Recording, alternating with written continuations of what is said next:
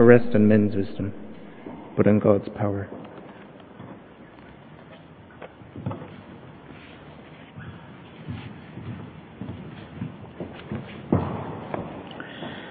Thank you very much, Stephen. Well, please keep your Bibles open, and we're going to pray.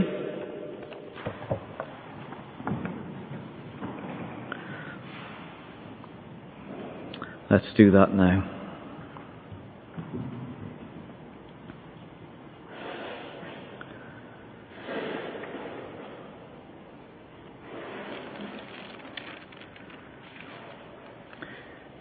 My message and my preaching were not with, wise and persuasive words, but with a demonstration of the Spirit's power, so that our faith might not rest on men's wisdom, but on God's power. Father, as we look at your word together, and as I speak, we pray that we would all be filled with the power of your Holy Spirit so that our faith might rest not in our own clever thoughts, our own clever ideas, or anything about us, but our faith would rest in the one and only true God and His Son, the Lord Jesus Christ. Father, be at work amongst us, we pray. In Jesus' name, Amen.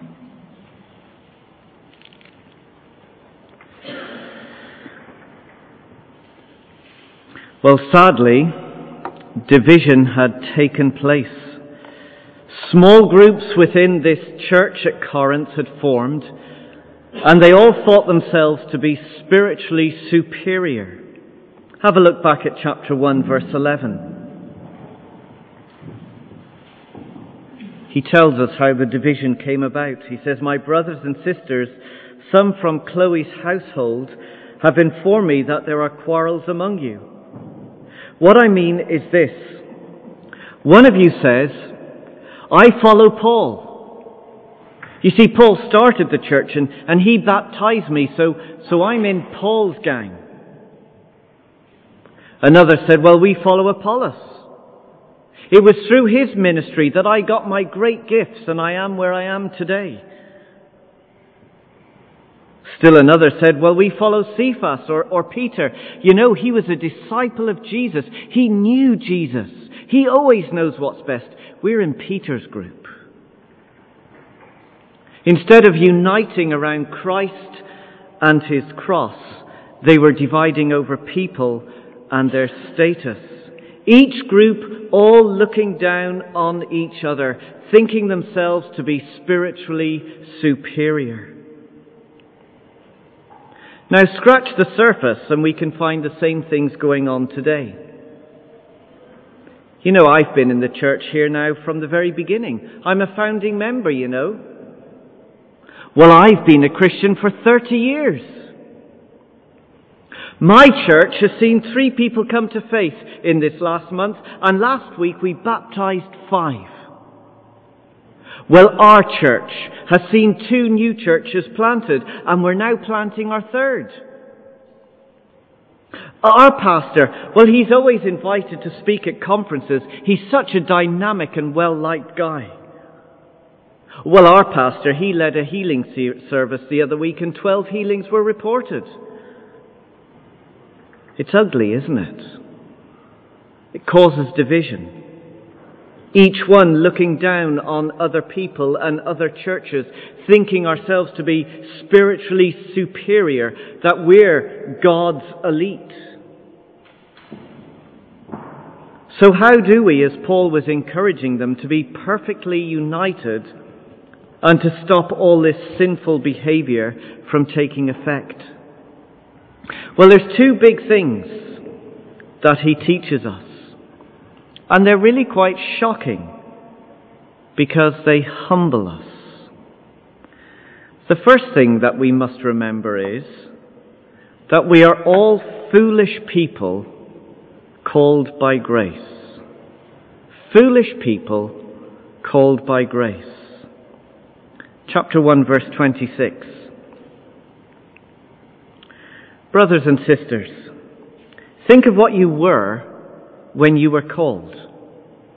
So if you're a Christian here this morning, think about what your life was like when you became a Christian. And in case we can't remember what that was like, he goes on to show us.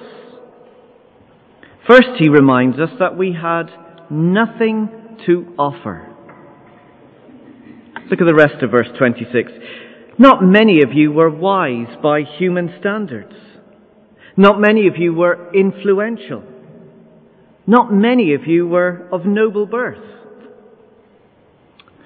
Some, perhaps, but at a guess, most of us here were not leading professors in the world of academics.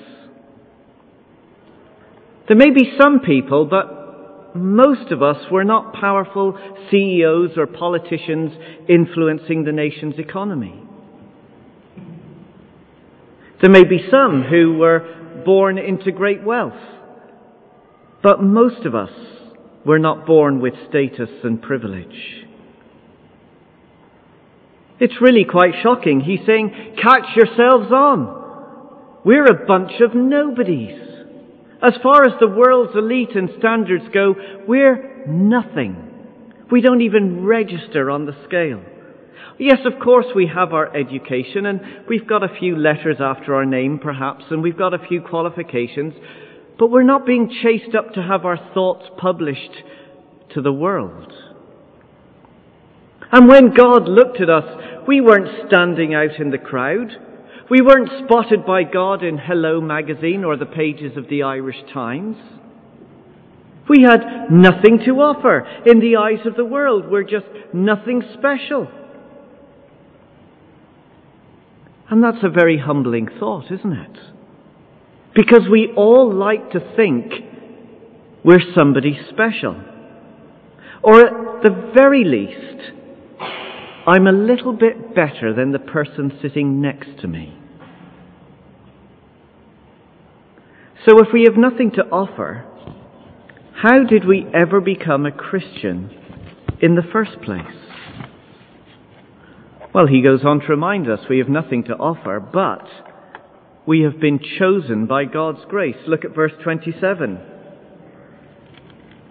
But God chose the foolish things of the world to shame the wise. God chose the weak things, that is, weak people, to shame the strong. He chose the lowly people of the world and the despised people and the people that are not to nullify the things that are. Let me make it crystal clear. We did not choose God. God chose us. If you're a Christian, you didn't become a Christian because one day you woke up and you decided, today I think I'll become a Christian. No. God chose you.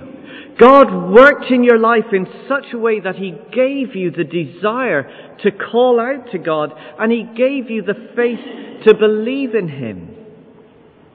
And let's be clear that when God chose us and when He gave us that desire and that faith, it wasn't because any of us were particularly special. Do you remember your school days? Rewind the clock. There you are standing in the playground.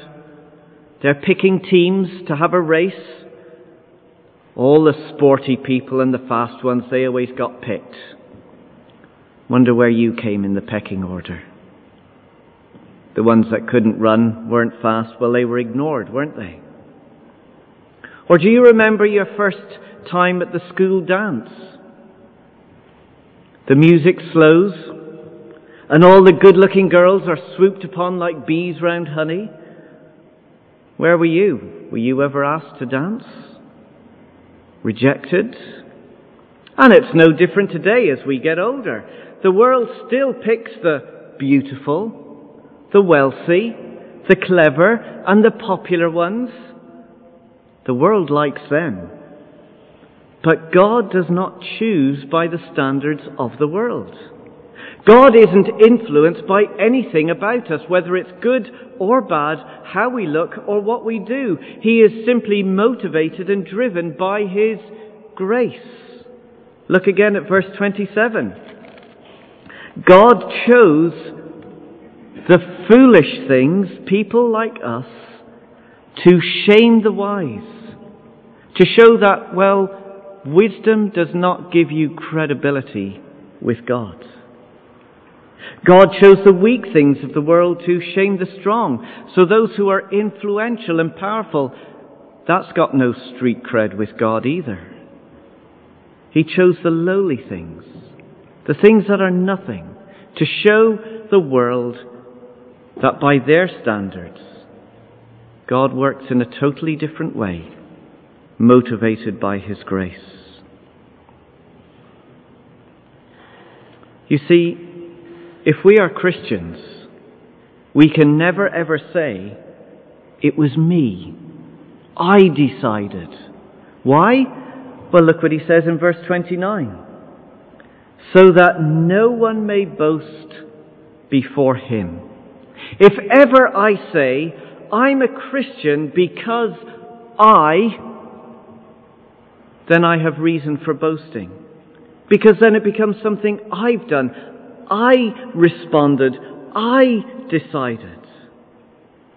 And that makes me spiritually superior to the other person beside me. No, I didn't choose God. God chose me by His grace, motivated by His grace, so that He may show how great He is. So we have nothing to offer. We're chosen by grace and nothing that we do. And third, and wonderfully, he says we've been made God's new people. Look at verse 30. It is because of Him that you are in Christ Jesus. There we have it again, don't we? It's because of Him. It's because of God, not us, that we are in Christ Jesus.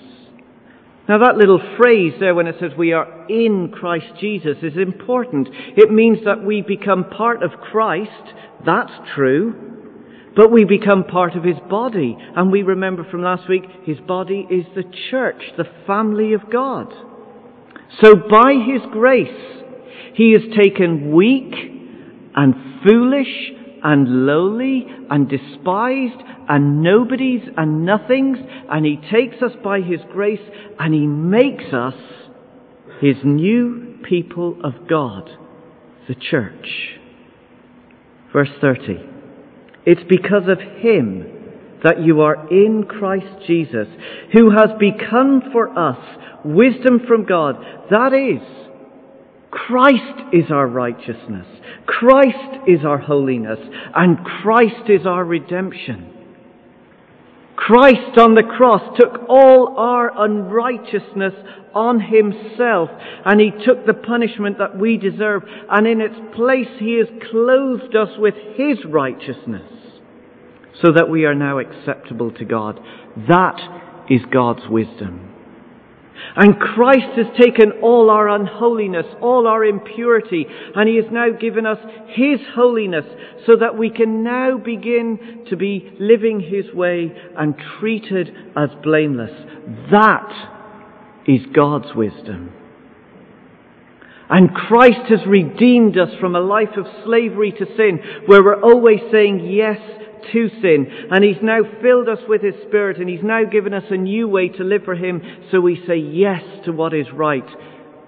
That is God's wisdom. And it's all come to us through Jesus Christ. None of us by ourselves qualify us.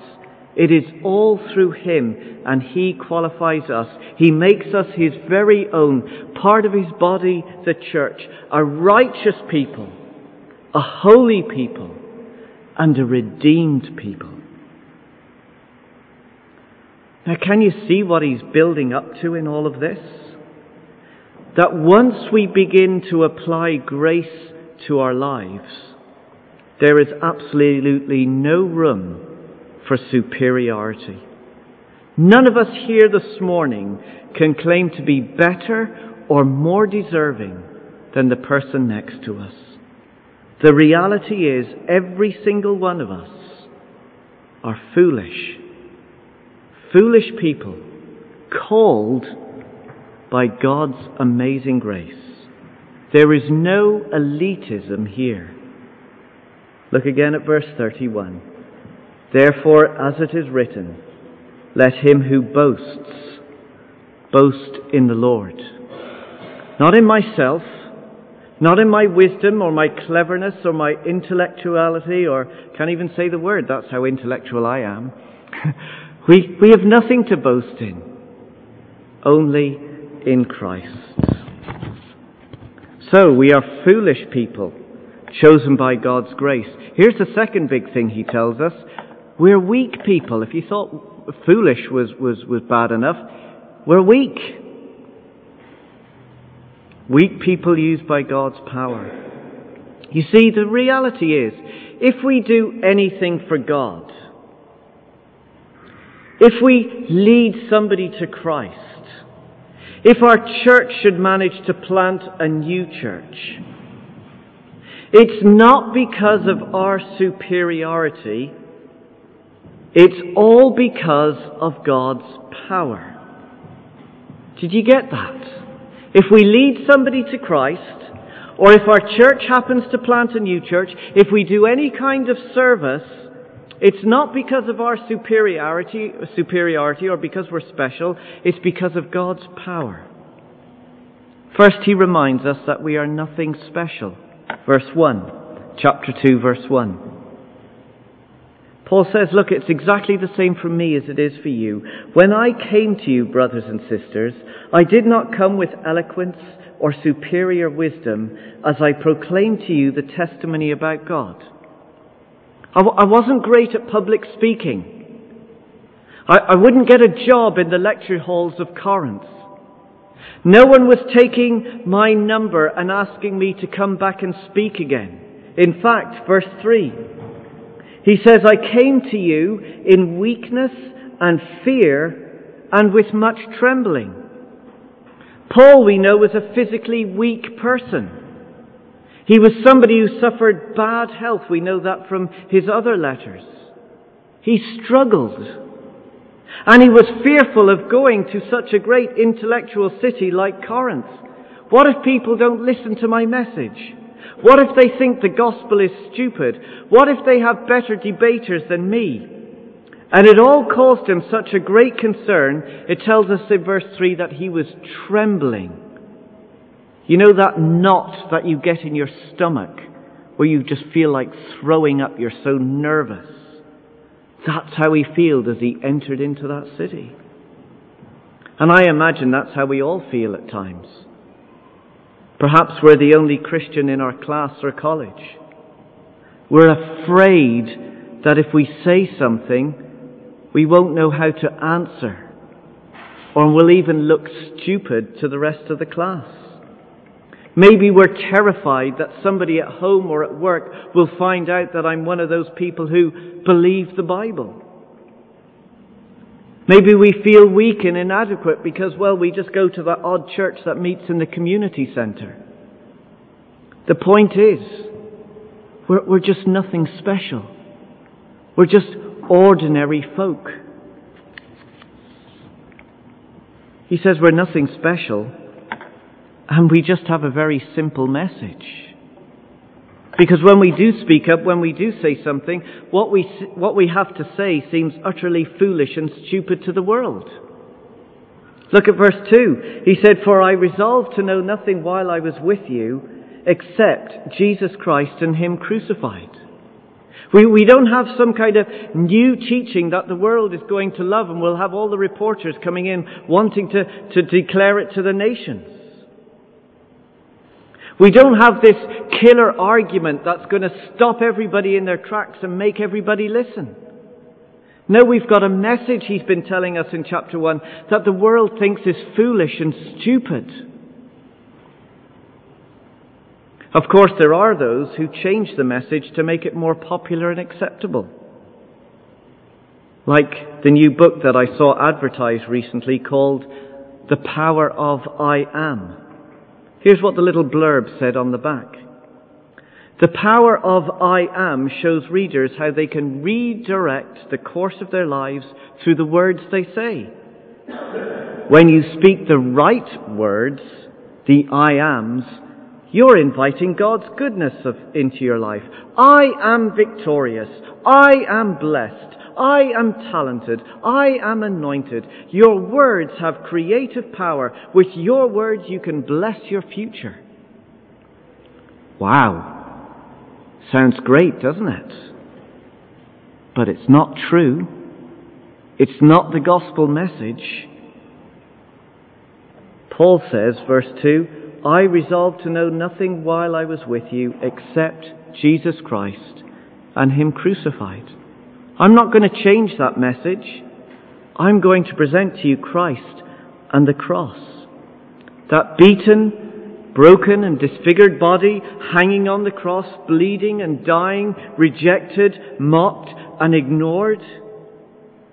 It may be weak and foolish to the watching world, but it is God's power to save people like you and me. So he says, Look at you. Look at us. We're, we're, we're nothing special. And we've got a very simple message. But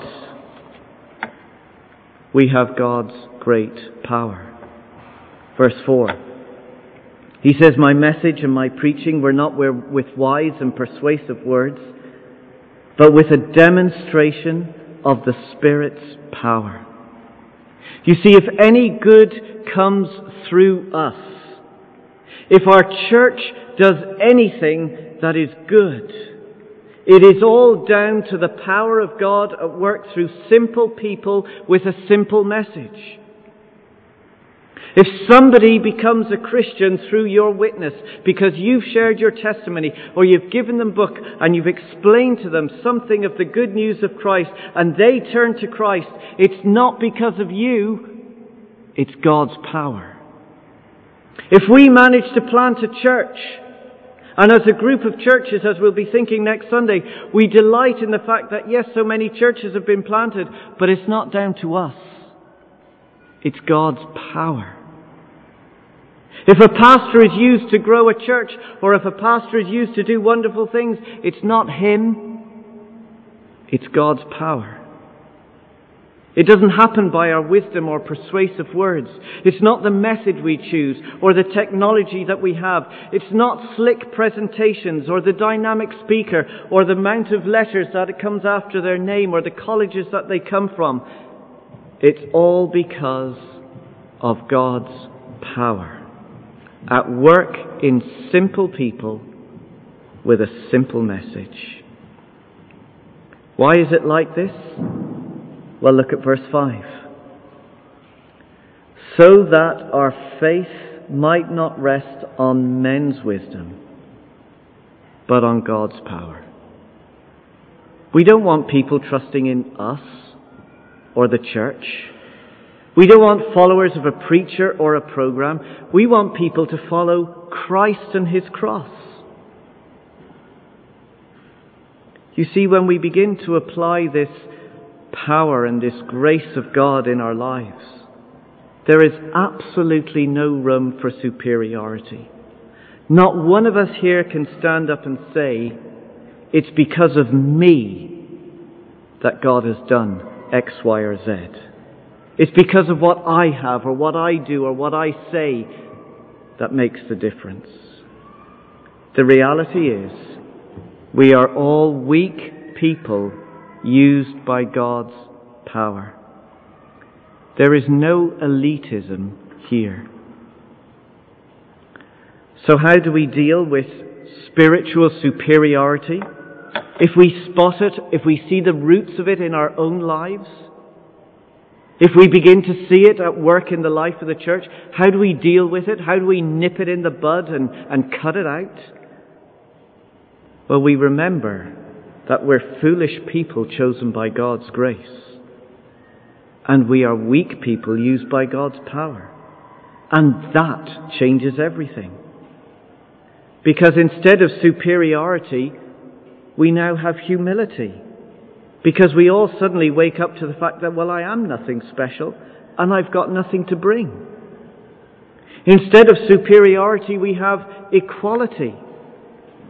Because we are all chosen by God's grace, all by the same simple message, all equally loved and all equally treasured.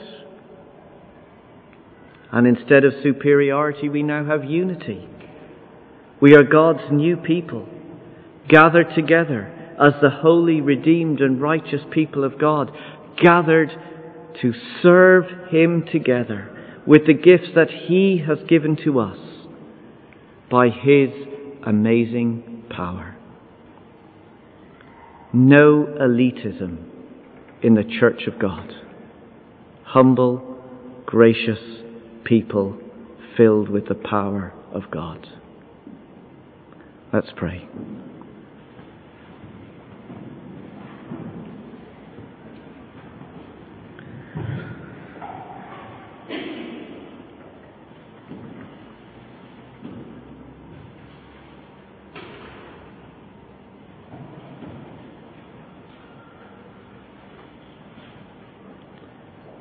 Father, would you please help us to see ourselves correctly?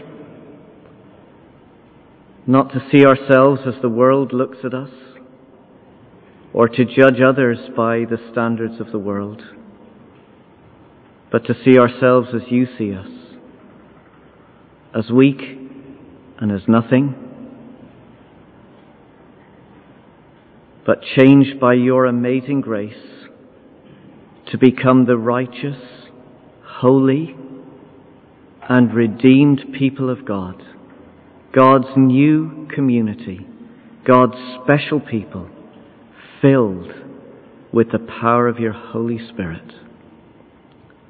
We thank you that it isn't because of us, anything we do or say, but all down to your amazing grace.